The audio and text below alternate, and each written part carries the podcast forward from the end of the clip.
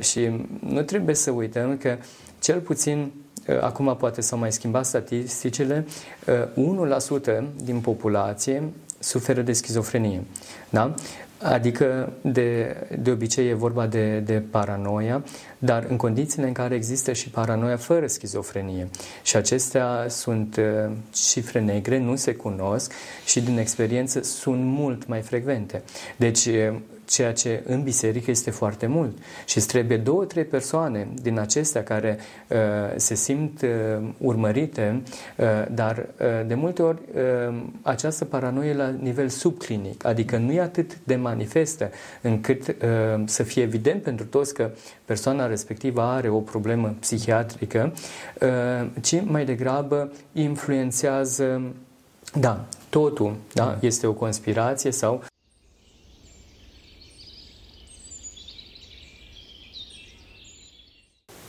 Slavă Tatălui și Fiului Sfântului Duh și acum și purea și veci veci. Amin. Pentru că cine Sfințul Părinții noștri, Doamne, Să Hristos, Fiul Dumnezeu, numește pe noi. Amin.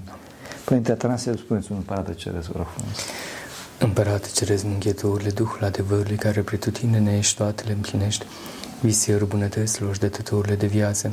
Vino și te sălășluiește într noi și ne curățește pe noi de toată întunăciunea și mântuiește bunele sufletele noastre. Amin. Dragii noștri, suntem cu Părintele Atanasie, îl recunoașteți, e unul dintre invitații noștri care sunt foarte populari. De fapt, este unul din părinții pe care noi iubim foarte mult și am aici în fața noastră o foaie pe care am tipărit câteva din întrebările voastre și acum o să facem așa un jam, cum ne spune, o, un podcast special de întrebări și răspunsuri. Nu cred să fie singurul, da? pentru că sunt mai multe și după cum am convenit cu Părintele Atanasie înainte, E, nu o să ne stresăm să răspundem la toate întrebările într-un singur podcast, ci cât ne ține, cum îi spune, cât ne ține un răspuns, atâta ne lungim și deci nu, nu, nu e nicio problemă. Numai că știu că aveți deficit de atenție și asta este una din bolile, așa, poate că ar trebui să vorbim și pe tema asta. O să, încep, o să începem direct cu primele, primele întrebări. Deci o întrebare aici cum, te, cum vindeci ce trebuia să-i zici una cu astfel de patologii, adică anxietatea, anxietatea provocată de ecran de telefon, anxietatea provocată de griji, managerii de pildă, cum controlezi stresul, cum te lupți zi de zi cu anxietatea, prin ce gânduri, pentru că nu găsești părinte duhovnicesc sau povățuitor pe toate drumurile. Mai multe îmbolnăvesc foarte mulți. Da? da. Um Anxietate, despre anxietate am mai vorbit. Da. Normal că nu putem vorbi totul în 30 de minute sau într-un timp scurt. Ehm, este o temă care eh, ne preocupă și, de fapt, eh, fără de care nici nu putem trăi efectiv. Frica de multe ori se vorbește și în psalmi, frica de Dumnezeu, frica de moarte, eh, frica de păcat, frica patologică, uh, anxietatea, da? ca, ca frică patologică, domină viața noastră. În, uh, în mod uh, epidemiologic, cel puțin unul dintre oameni suferă de o anumită anxietate, de o anumită frică patologică și ele sunt multiple. Data trecută am vorbit foarte puțin, pe scurt, cred că am făcut clasificarea. Acum sunt întrebări mai, mai specifice. Uh, frica de, de ecran, de telefon, uh, care îți provoacă, de fapt, nu e vorba neapărat, neapărat de frica de ecran. Eu mă gândesc că persoana respectivă se referă la faptul că pe ecranul respectiv îi apar o mulțime de mesaje, mm-hmm. da? Adică persoana respectivă este, să zic așa, un manager sau mm-hmm. cineva care are mai mulți centri de atenție și de un moment dat vine că, eu știu, copilul are nevoie de așa ceva, că soția are nevoie de așa ceva, că mm-hmm. subalternul are nevoie de așa ceva. Plus, războiul din Ucraina, Ucraina cum îi spune, schimbarea climaterică, ce s-a întâmplat acolo, ce s-a întâmplat mm-hmm. dincolo. Toate lucrurile astea provoacă o mulțime de anxietăți și când vede pe, eu știu, pe WhatsApp care 50 de mesaje, cum se spun, nerăspunse și toate mesajele astea, ea le consideră, persoana respectivă le consideră că sunt de o importanță maximă, mm. capitală, o apucă anxietatea. Da.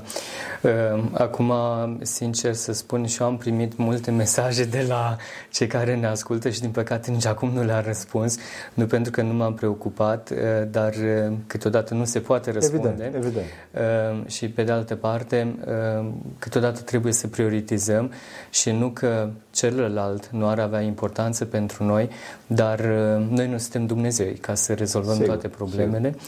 și cred că asta ar trebui uh, și în cazurile acestea, uh, cum spuneați, cred că Sfinția voastră la un moment dat că asta e de fapt o formă de mândrie, da? în care uh, omul se consideră important sau se dorește a fi important uh, și uh, se arată preocupat. Îmi vine în minte ceea ce cred că Sfântul uh, Paisia Gheoritu spunea că faraon dădea multe munci evreilor Uh, ca prin acestea să uite de Dumnezeu. Și atunci diavolul în ziua de azi dă multe munci, da? e mail tot felul de sarcini, de, uh, în Germania cu finanțele trebuie făcut rapoarte sau uh, acum cu căldura, da? cu gazele, războiul și toate celelalte, multe gânduri, multă apă la moară, ca omul să nu aibă timp să se liniștească, ca omul să, să nu aibă timp să-și vină în sine. Pe de altă parte, muncile acestea sunt ceea ce îi se pare omul devine parcă important atunci, că el trebuie să rezolve multe lucruri și îi se pare că da, are oarecare importanță. Asta vine de multe ori dintr-o stimă de sine scăzută. Acum, mulți au probleme, cei foarte duhovnicoși așa au problemă cu stima de sine și cred că orice dacă vorbim de stimă de sine, înseamnă că e implicit mândrie și uh, da, asta, asta n-ar trebui. Uh, stima de sine, de fapt, uh, normală, am găsit de curând și îmi place foarte mult la un părinte, Isaia Pusnicul, parcă, în Asceticon, Chiar în al treilea capitol vorbește despre mândria cea bună. Atunci când diavolul te îndeamnă cu gânduri de deznădejde, că ești un nimic, că nu știu ce, tu să pui nu. Eu sunt creatura lui Dumnezeu, eu sunt iubirea lui Dumnezeu. Fiul lui Dumnezeu, da. Exact. N-am cum să fiu nimic și chiar dacă am făcut orice păcat aș fi făcut, totuși nu pot uh, să cad din mâna lui Dumnezeu, din, din natura da, mea. din iubirea și din grija lui, de fapt, din exact. pronia lui. Da. da, și atunci există și o mândrie pozitivă și m-am bucurat să găsesc la Sfinții mm. Părinți lucrul acesta. Într-adevăr, e foarte rar, mm. dar uh, uh, trebuie să înțelegem diferența între o sine de sine normală și mândria patologică. Um, și această stimă de sine scăzută nu poate fi uh, suplinită prin, uh, prin uh, muncile pe care, pe care noi le avem, pe care, prin care noi ni se pare că suntem importanți. Și de aceea, de fapt, omul trebuie să schimbe sistemul de valori.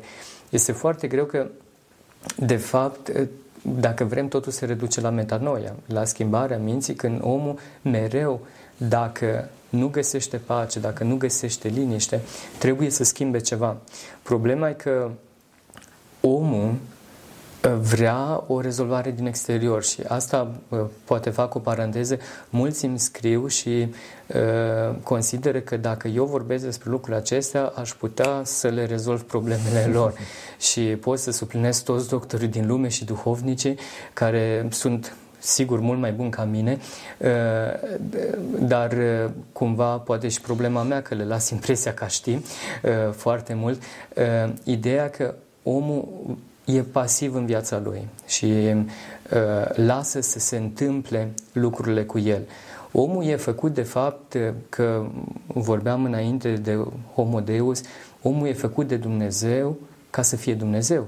Deci nu se poate o, o, un cel uh, mai mic decât acesta pentru om și asta toată patristica spune. Sfântul, de... Sfântul, iartă-mă că te întrerup să nu-ți uiți uh, ideea. Sfântul Sofronie spune că a a spune, deci a spune omul că eu sunt nedemn să devin Dumnezeu cu Dumnezeu, e o hulă. Da. Este o hulă. Deci noi toți, toți trebuie să devenim Dumnezei, dar cu cine? Înțelegi?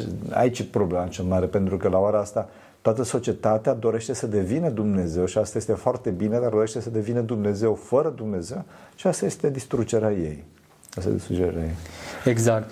Uh, și atunci uh, noi noi uh, mi-am cam pierdut totuși ideea, cred că mm, cred că deci noi oricum trebuie să devenim să devenim ca Dumnezeu și această stimă de sine sau stima de sine scăzută provine din discordanța că omul parcă și-ar dori asta, parcă și-ar dori mai mult, dar nu o simte.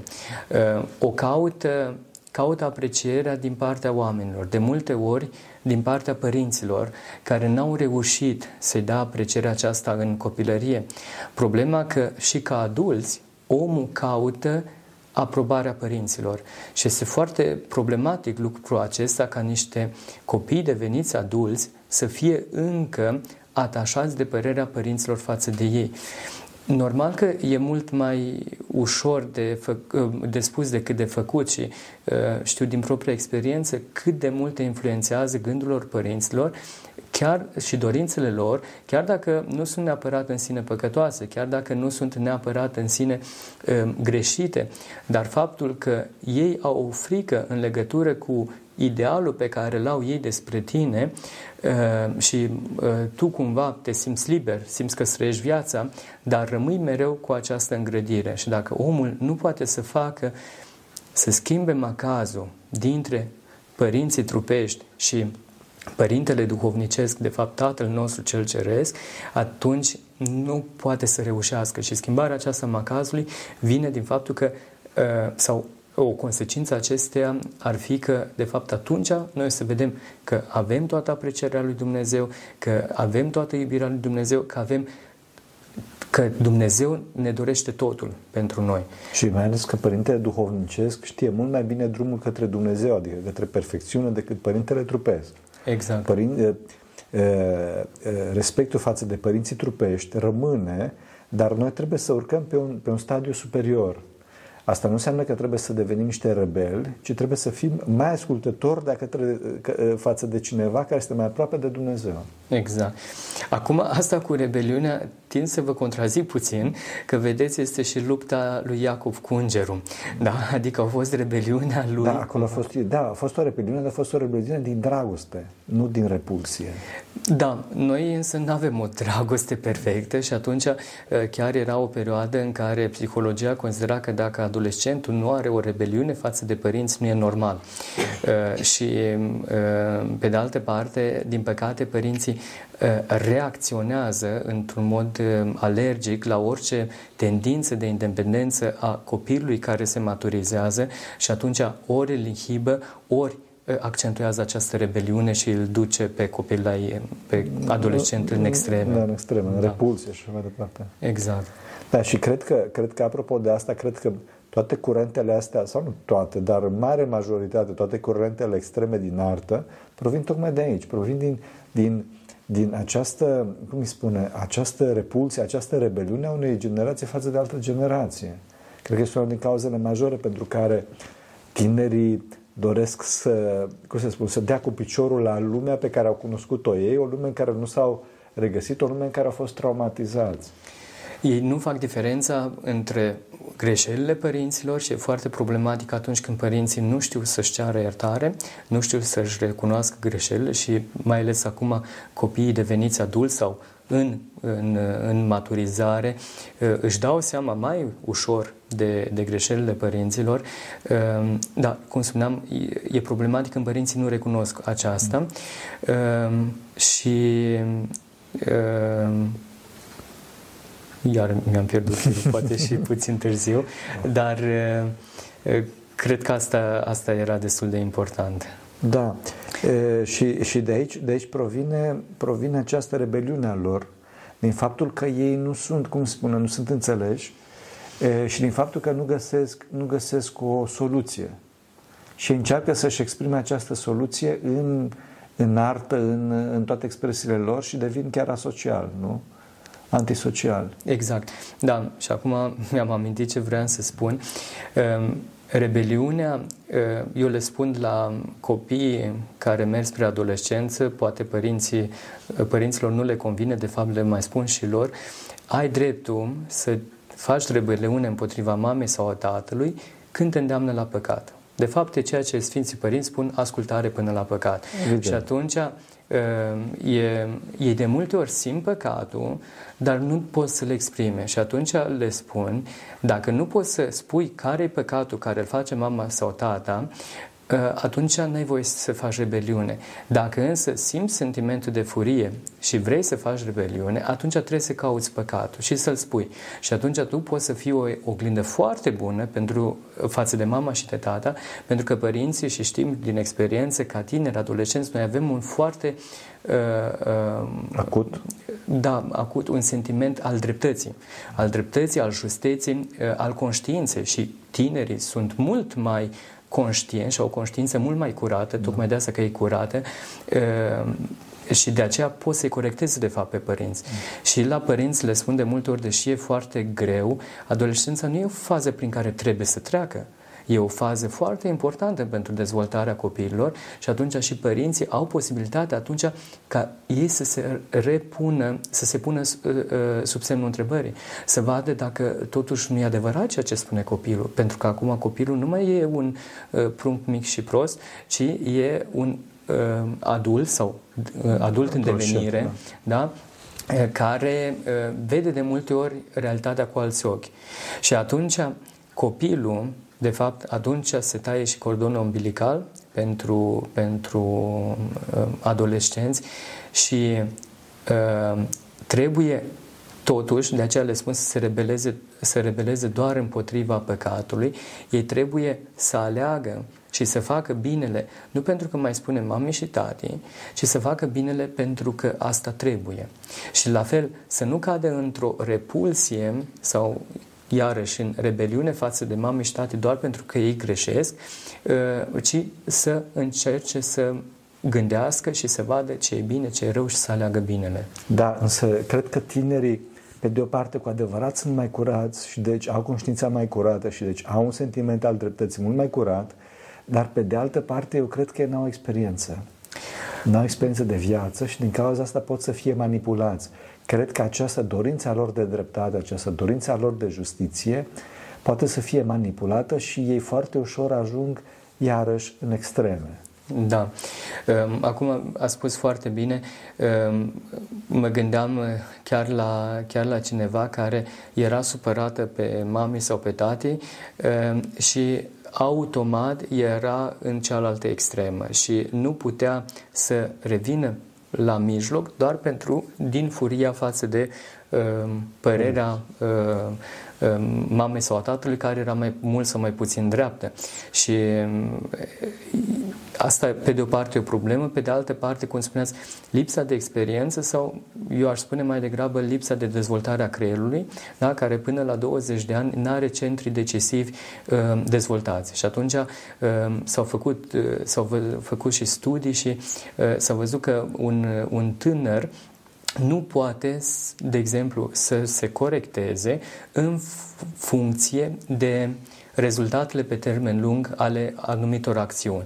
El uh, își dă seama, poate să-și dea seama că ceva e bine sau rău, dar nu poate să înțeleagă cum afectează o faptă în termen de ani sau decenii uh, da, cum, cum, da, ce da. efecte are ce, în, în viitor, da, pentru că vezi părintele care este mai în vârstă, are experiența asta pentru că a trecut pe acolo. Nu e vorba doar de experiență, asta vreau să spun, poate și este un, un studiu, nu mai știu datele exacte, dar, de exemplu, se, erau două grupe de adolescenți și de maturi și le spunea, ai băut două pahare de vin, circul cu mașina cu 90 de km la oră sau ceva de genul, care e probabilitatea sau în câți metri poți să frânezi sau care e probabilitatea să faci un accident.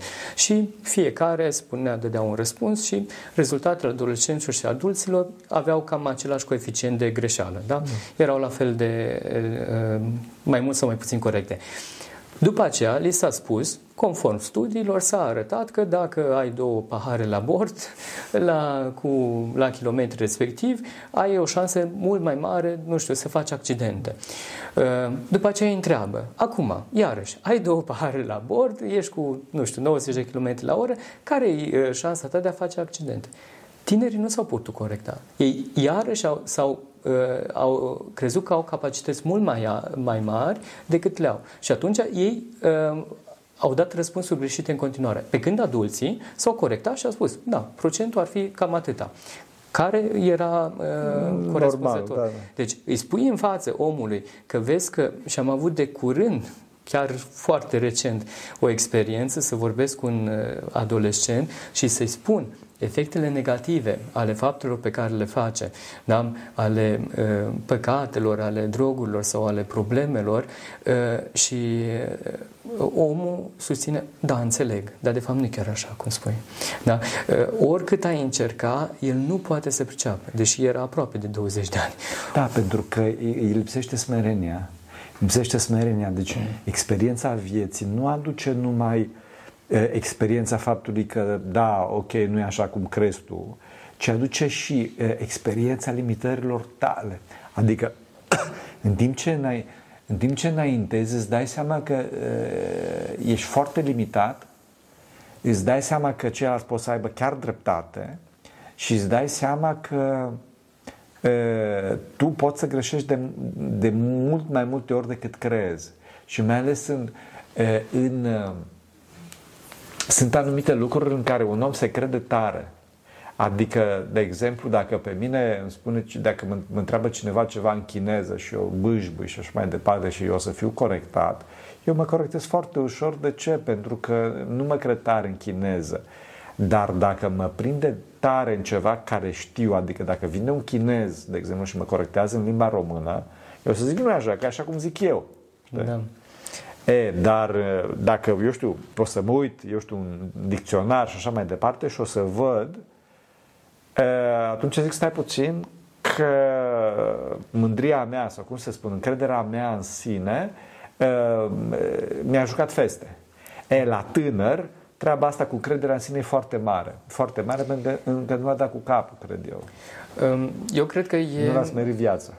Da, pe de altă parte eu cred că e și oarecum natural, da, pentru că el natural. trăiește o creștere foarte rapidă a capacităților lui, trupești, intelectuale, emoționale. Cognitive. Da, se dezvoltă foarte rapid și atunci el încă nu știe cam pe unde este. Așa este.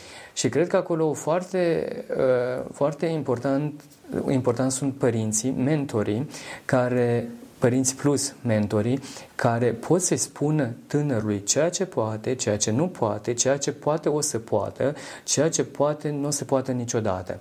Uh, sau uh, mai puțin. Și să le dea o imagine destul de clară, cel puțin a stadiului în care sunt. Și pot să facă reevaluări, un feedback de acestea la câteva luni și atunci iarăși să se spună. Teoretic asta s-ar face și în școală, dacă școala s-ar face bine. Da. Din păcate însă, și aici poate și în planul duhovnicesc, ă, mulți părinți, iar poate mai duhovnicoși, ă, le e frică să îi laude pe copii în sensul să le spună ceea ce pot de frică să nu se mândrească. Și atunci e exemplu clasic în care, să zic, o fetiță uh, nu este lăudată, apreciată de tată și atunci cade în mrejele oricăruia îi spune două vorbe dulci și după aceea o tratează mm. ca pe o cârpă. Da? Pentru că ea nu are un, o stimă de sine, ea nu știe Corect, că e prețuită, ea nu știe că este iubită, chiar dacă tatăl teoretic ar iubi-o, dar nu vrea să se mândrească sau nu mai știu ce. Uh, și atunci, imediat, uh, nu știe de fapt cum e realitatea. Eu cred că din punct de vedere duhovnicesc trebuie să spun în felul următor și asta am văzut. Uh, țin minte pe un părinte, mi-a, mi-a, mi-a făcut foarte mare impresie în clipa care eu învățam greacă și eram pus să citesc în greacă. Întrebam cum a fost. Cum a fost? Și părintele respectiv a spus era comestibil. Adică e bine, dar poți mai mult. Astfel încât, pe de o parte, să știu că sunt pe drumul cel bun, dar pe de altă parte să știu că mai am mult de mers. Astfel se evită și deznădejdea și mândria. Deci totdeauna trebuie să-i spui copil, copilului, tânărului, este bine, sau mă rog, dacă nu este bine, nu este bine, în orice caz. Este bine așa, dar du-te pe drumul ăsta, mai ai mult de mers, mai așa mai departe. Sau dacă nu-i bine, n-a fost foarte bine, dar nu descuraja, du-te înainte. Da. Înțelegi? Deci totdeauna, totdeauna să fie crucea, dar să fie cu perspectiva învierii. Totdeauna să fie asta. Pentru că numai așa îl ții pe om departe de mândrie și departe de deznădejde, adică de extreme. Că spuneți, mi-am amintit, este, cunosc un, uh, un părinte care lucrez foarte mult și el, fire foarte analitică, aproape la fiecare, dacă nu chiar în fiecare zi sau după fiecare contact mai îndelungat, dă un feedback da. și vreau un feedback. Și da, da. Uh, vreau un feedback. Uh, prima dată când, când uh, a spus că vrea să-mi dea un feedback, am spus, mama mia, ce o să spună rău despre mine. Da. Dacă obișnui și cu sistemul școlar din România sau așa în care de multe ori, din păcate, profesorul vrea doar să te facă să te simți cel mai mic, um, da, înțelegeam feedback cu doar în mod negativ și atunci el vine lucruri pozitive, lucruri negative, ce se poate lucra, unde te poți perfecționa reacționa și cred că aceasta s-ar putea face foarte bine în familie. Da. Uh, și, și la spovedanie. Spovedanie. Spovedanie o listă cu lucruri bune, lucruri rele, da, așa cu liniuță, tac, tac, tac, tac, și atunci duhovnicul să-i spună ce, ce da. și cum. Da, de multe ori, din păcate, duhovnicul nu are timpul și da. nu cunoaște, într-adevăr, atât de bine persoana, dar uh, cred că este esențial ca membrii familiei să aibă uh, astfel de sesiuni, cel puțin o dată pe săptămână, se recomandă ca uh, relațiile uh, da, membrii familiei, chiar dacă sunt mai multe persoane, uh, să aibă cel puțin câteva minute, 15 minute, 10-15 minute doar la doi, doar în doi, da, tată cu mama sau tată cu fiecare dintre copil în fiecare zi, tocmai pentru, chiar dacă nu vorbesc prea mult, uh, când sunt mai mari, oricum apare câte ceva, dar măcar să petreacă timp împreună, măcar să fie acolo, măcar să discute, poate să discute și lucruri minore, dar uh, Uh, cu timpul se obișnuiesc unul cu altul. Da? Uh, eu văd tragedia asta și, din păcate, filmele astea atât de te spală pe creier și uh, cunosc, vorbesc cu niște persoane care au probleme în relație, da, soț și soție, pentru că omul crede că da, celălalt ar trebui să simtă ce simt eu. Da, o prostie. Adică... Asta fac animalele, da? Da, da, da? Ele nu vorbesc, dar omul trebuie să comunice ceea ce da. dorește, ceea ce gândește. Nimeni nu poate să-și citească gândurile. Da? Nici diavolul și da. cred că ați vorbit despre asta. Da, da am vorbit despre asta sigur, și da. asta se ajunge la sfințenie când e. Da. da. Uh, și atunci, nici măcar sfinții, da? Ei primesc descoperiri despre celălalt. Evident, doar de la Dumnezeu, în măsura da, în care da. Dumnezeu le descoperă. Da. Că chiar acum vorbea cineva de părintele Dionisie de la Colciu, care uh, spunea că la un moment dat uh, avea, uh, uh, să zic, premoniție sau spunea despre ceilalți și a auzit unul și vine la el și întreabă, da, părinte, spuneți-mi și mie ceva, dar ce eu vrăjitor? Da? Uh, omul primește, sau chiar și Sfântul primește doar asta ca dar de la Dumnezeu, nici măcar nu-l poate uh, face anumite magii și da. uh, primește. Asta, asta e în timp, demonii. da, și mă rog, la măsură mare nu e pentru noi în orice caz, da. sau bineînțeles poate să fie demonic de cele mai multe ori. Da. Deci e, e foarte important ca soții să comunice. Din păcate, astăzi eu socotesc e o mare problemă cu toată arta asta, în principal cu filmele, bineînțeles, care spun că viața de familie se reduce la, sau mă rog, întâi de toate, uh, cum se spun, uh, viața romantică se reduce la, la sex, la carnal și așa mai departe. Nu, eu cred că din contră, uh, pe primul plan este viața duhovnicească de familie, adică viața de comunicare în familie și viața de uh, punere în acord și când spun în acord, nu neapărat pe, eu știu, cu ce culoare să vopsim, uh, ci e vorba de identitatea de duhuri, identitatea de mod de gândire și asta se realizează într-adevăr, să o eu prin discuția între cei doi. Exact, pentru că tind totuși să vă contrazic că nu există o identitate, dar există o comuniune și o complementaritate. Da, evident. Și sigur la asta evident, v-ați referit. Evident, evident. Nu poate și... să fie o identitate perfectă exact. pentru că fiecare persoană este unică în sine. Exact. Da, de obicei asta vrea om, o identitate și asta e dorința copilului de a se uni cu celălalt. Așa evident. cum bebelușul sau uh, fătul în, în pântece se una cu mama, unii rămân la un nivel atât de infantil încât vor o identitate cu persoana pe care o iubesc. Da? Dar... O utopie iubire în celălalt și o comuniune completă. Asta nu există. Există la nivel de sfințenie, când o să da. fim cu toți în Dumnezeu. Și și atunci, și atunci va fi, deci, să le înțelege, deci unirea de plină este prin potențarea persoanei mele, exact. deci distrugerea egoismului din mine. Deci nu o să, nu o să, când o să devin eu una cu Dumnezeu, deci când o să fiu și asta se vede pe Sfinți. Deci în clipa în care Sfinții se unesc cu Dumnezeu, nu, nu, nu dispare personalitatea Sfântului respectiv, adică nu devine o legumă Adică exact. stă așa. Ci e vorba de o, de o împlinire a persoanei respective și la fel și în, în cazul vieții de familie, e vorba de o împlinire a celor două persoane, dar uh, cum spuneam, identitate în duh, adică cele două persoane se completează unul pe alta. Adică nu, identitatea nu înseamnă că amândouă persoanele o să spele vasele în același timp, sau, ci din da. contră, se, se, se completează în mod duhovnicesc, unitar.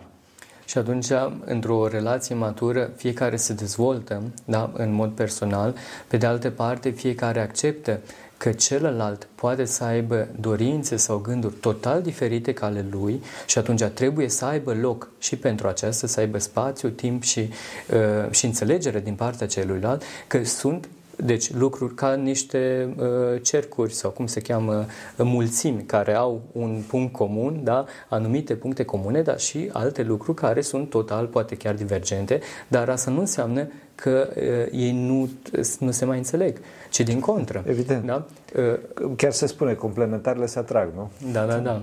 da. da. Asta e foarte important pentru că uh, ce se întâmplă? Oamenii de astăzi sau doresc deci astea sunt cele două extreme pe care le rezolvă doar biserica, doar duhovnicia. Există extrema individualismului, adică fiecare să insiste pe individualitatea uh, sa, sau, cum spun alții, există doar turma și deci toți trebuie să dispară în turmă. No. Nu, eu cred că este vorba de Sfânta Trăime ca și model suprem, da? adică e vorba de unitate în diversitate. Și asta se rezolvă numai prin duhovnicie.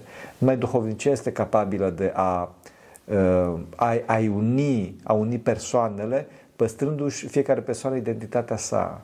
Și asta cred că se face într-adevăr prin discuție, dar discuție nu când sunt oamenii mânioși, uh-huh. nu mhm. când sunt oamenii în distorsiune, ci când sunt oamenii în Duhul lui Dumnezeu. Adică trebuie să se pregătească pentru această discuție și cred că pregătirea pentru această discuție nu înseamnă neapărat o, cum să spun, punerea lucrurilor pe hârtie, pe așa cu liniuță, ci mai degrabă rugăciunea. Mm. Adică să pregătească din punct de vedere duhovnicesc, să se curățească din punct de vedere duhovnicesc și să poată să poarte o discuție pe tema asta. Și la fel și cu copiii. Mm. Și să nu socotească că e o pierdere de timp. Asta din contră, cred că asta ar fi uh, axul, una din lucrurile principale. Rugăciunea în comun și discuția în comun în familie. Dacă îi lasă, bineînțeles, celularele, tabletele și ecranele, ca să ne întoarcem puțin la exact. noastră.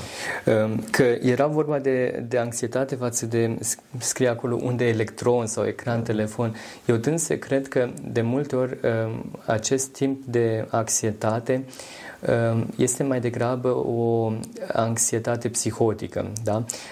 Omul se simte influențat de unde atunci când aceste unde nu influențează, de fapt. Da? da? Sau uh, se simte poate chiar urmărit atunci când, chiar dacă există o urmărire generală, da? Uh, prin cookies sau nu mă, da, nu mă da, da. pricep așa de bine, dar uh, și se fac anumite profile, e disproporțională anxietatea aceasta față de efectele uh, directe sau, uh, sau acute în viața personală uh, da, a persoanei respective. Și atunci Adică tu, tu vrei să spui că, de exemplu, se poate urmări electronic și sunt urmăriți electronic, așa numitele high profile targets, adică țintele de nivel înalt, activiștii, dizidenții și așa mai departe. Și apar lucrurile astea în presă. Da. Și atunci eu, uh, care mă numesc neca nimeni, sau cum să zic, exact. oricine, eu cred că mă urmărește și pe mine. Exact. Da? Nu că n-am fi oarecum urmăriți, da. dar mă refer la disproporționalitate între anxietatea aceasta și persoana mea care este, nu, mai mult sau mai puțin un nimeni, da? în sensul că e și acolo, de fapt, o disproporționalitate între stima de sine și ca să-mi cresc stima de sine, atunci mă simt urmărit de ceilalți. Mm, da? da? Atunci sunt mai important. Uh, și nu trebuie să uităm că cel puțin uh, acum poate s-au mai schimbat statisticile, uh, 1% din populație suferă de schizofrenie. Da? Adică, de, de obicei, e vorba de, de paranoia, dar în condițiile în care există și paranoia fără schizofrenie. Și acestea sunt uh, cifre negre, nu se cunosc și, din experiență, sunt mult mai frecvente. Deci, uh, ceea ce în biserică este foarte mult. Și îți trebuie două, trei persoane din acestea care uh, se simt uh, urmărite, uh, dar uh, de multe ori uh, această paranoie la nivel subclinic, adică nu e atât de manifestă încât uh, să fie evident pentru toți că persoana respectivă are o problemă psihiatrică, uh, ci mai degrabă influențează da, totul da, da, este o conspirație sau de multe ori orice se întâmplă e o conspirație. Orice se întâmplă, dar trebuie să fie ceva de sub. Da, da, orice și se întâmplă. au cu noi ceva și da, vor Exact, să... da. Și prin asta nu crezi că se distruge credibilitatea bisericii? Tocmai astfel de persoane care pot să aibă și funcții în biserică sau de multe ori ceea ce m-a deranjat foarte mult în timpul pandemiei când oamenii nu ascultă de biserică, nu ascultă de ceea ce biserică în sinodalitatea ei decide, ci crede mai degrabă da, anumitor da, oculte care luptă împotriva altor oculte și nu mai știu ce. Și nu fac diferența între cele ale cezarului și cele ale lui Dumnezeu.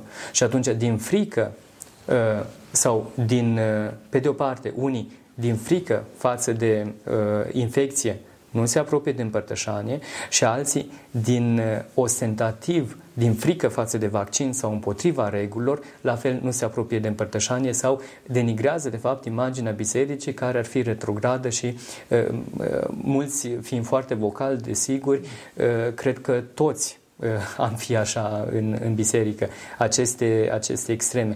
Noi, de fapt, uh, și mi se pare că uh, sinodul bisericii noastre a dat niște directive foarte clare, foarte echilibrate și chiar dacă ierarhic ca persoane da, au și ei păcatele lor, ca fiecare dintre noi, totuși noi suntem conduși sinodal și până acum, cel puțin sau dacă într-un caz în care uh, sinodul sau ceva ar cădea într-o, într-o erezie sau nu știu ce, atunci biserica, prin alte voci, ar arăta lucrul acesta. Dar oamenii acționează uh, de multe ori alergic uh, și de multe ori se arată neîncrederea pe care ei înșiși și-au creat-o uh, și prin asta, de fapt, ei se exclud din biserică. Ei nu își creează, eu cred că își creează biserica lor. Adică nu au încredere și Cred că singura, mai ales pentru că astăzi se arată faptul că e, suntem într-o lume a extremelor și, și în tabăra științei și în tabăra antiștiinței, pentru că în ambele tabere sunt oameni care sunt departe de Dumnezeu, nu avem cum să cunoaștem adevărul decât dacă ascultăm de Dumnezeu. Și în cazul de față, Dumnezeu este totuși în consensul Uh, părinților în consensul oamenilor duhovnicești din biserică, care, la ora asta, dincolo de păcatele membrilor Sfântului Sinod, este totuși centrat în jurul Sfântului Sinod. Sigur. Adică, totuși, uh, cred că dacă Sfântul Sinod ar păcătui Dumnezeu, nu ne, nu, sigur, nu o să ne lasă și va fi evident evidentă greșeala sinodului și greșelile sinodului se, se cum să spun, uh, se balansează de la sine, adică se văd, da, da. se văd în timp. Dar slavă Dumnezeu că nu e cazul, nu este da, cazul. Da. Și deci, într-adevăr, oamenii respectivi, cu toate că nu sunt eretici manifesti, nu putem să-i numim eretici pentru că, uh, ca să numești pe cineva eretic, înseamnă că e nevoie de o hotărâre sinodală. Da, da. Cu toate astea, oamenii respectivi, într-adevăr, să zic așa, navighează la marginea sistemului solar, dădător de lumină a, a bisericii. Cred că asta este și cred că, într-adevăr, ca, ca mai mult ca oricând, ca oriunde, e nevoie de ascultare. Da. Din păcate, cum spuneam, cred că majoritatea acestor oameni au mai degrabă anumite probleme psihice, mm. mai mult sau mai puțin evidente, care uh, Eh, de multe ori nu se pot trata fără medicamente mm. Eh, și e foarte problematic pentru că de fapt da. ei nu au nicio problemă. Da, da. da. Ei sunt victimele. Da, da, da. da. Eh, și deci atunci... nu, nu, nu recunosc ca o problemă. Da, asta, la asta mă refer. Da, și atunci prin definiție, da, paranoia reprezintă un sistem de gândire uh, necorijabil, adică uh, indiferent de datele din exterior, indiferent de experiența proprie, indiferent de argumentele celor din jur și argumente logice, omul nu-și schimbă ideea. Orice ar fi, el o ține pe a lui. Crede gândului. Și problema că mulți con, con, uh, confundă aceasta cu credința. Credința însă e diferență față de, e o mare diferență între credință și convingere. Oamenii aceștia sunt convinși. Da? Și această convingere nu are nicio, uh, nu e deloc maleabilă. De fapt, un om credincios oricât ar fi de credincios, credința e o definiție foarte frumoasă care am găsit-o, de fapt, la o, la o psihanalitică din, din Franța, este, reprezintă, credința este uh, o certitudine indiferentă de incertitudinile inferioare, să zic, de mulțimea incertitudine inferioare.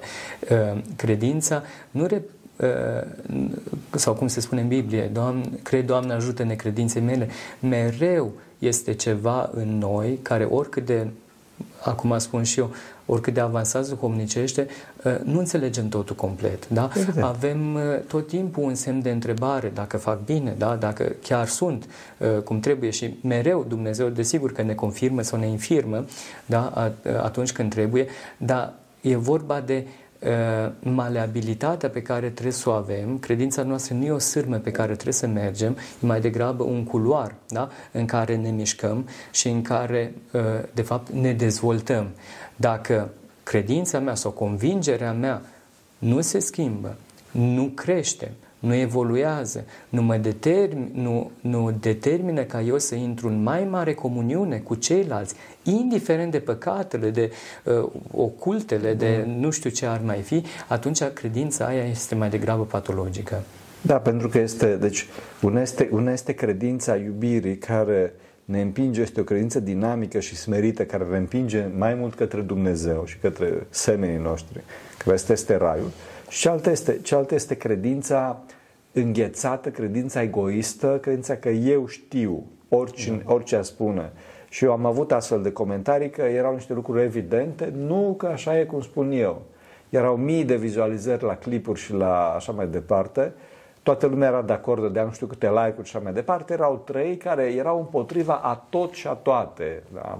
Da. Era celebra temă cu pământul rotund și pământul plat. Deci, deci el o ținea pe a lui.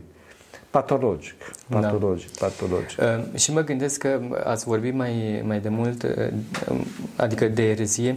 Uh, Cred că asta e ideea sau soluția ultima a bisericii, că noi mulți înțeleg că dacă spui omului că e eretic, că gata, îl dai iatului și că trebuie ars pe rug și nu știu ce. De fapt, biserica arată, îi arată omului că într-adevăr se află în afara bisericii, că erezia de fapt e altă părere, nu e a bisericii și se delimitează de ea. Da, e un drum greșit. Exact. Uh, omul, uh, și că omul are posibilitatea atunci chiar să se pună sub semnul întrebării, pentru ca ceilalți să nu se infesteze de el. Evident. Da? Că e un drum greșit, deci odată îl iubim pe cel care a luat pe acest drum greșit și ne rugăm pentru el să vină înapoi, nu validăm drumul și spunem celor care sunt pe noi cu drum, nu luați pe acolo că mergem prăpast. Exact. Asta exact. este. Deci totdeauna iubire față de persoane, discernământ față de drumuri. Exact. Asta este. Mulțumim tare mult. Au trecut deja 40 de minute și nu știu dacă am răspuns la prima întrebare. Dar a fost un, un dialog extraordinar de frumos pe teme de familie, pe teme de credință și pe teme de Uh, anxietate, de fapt, că asta era prima temă. Mulțumim tare mult, Părinte Atanas. Numai ca să vedeți cât de amplă este anxietatea. Evident, evident, evident. E foarte târziu așa. Mâine, mâine sper să putem să continuăm mai departe, să ne ajute Bunul Dumnezeu. Mai drag. Pentru că cele Sfinților Părinților noștri, Doamne, Să Hristos și Dumnezeu Dumnezeu pe noi. Amin. Amin.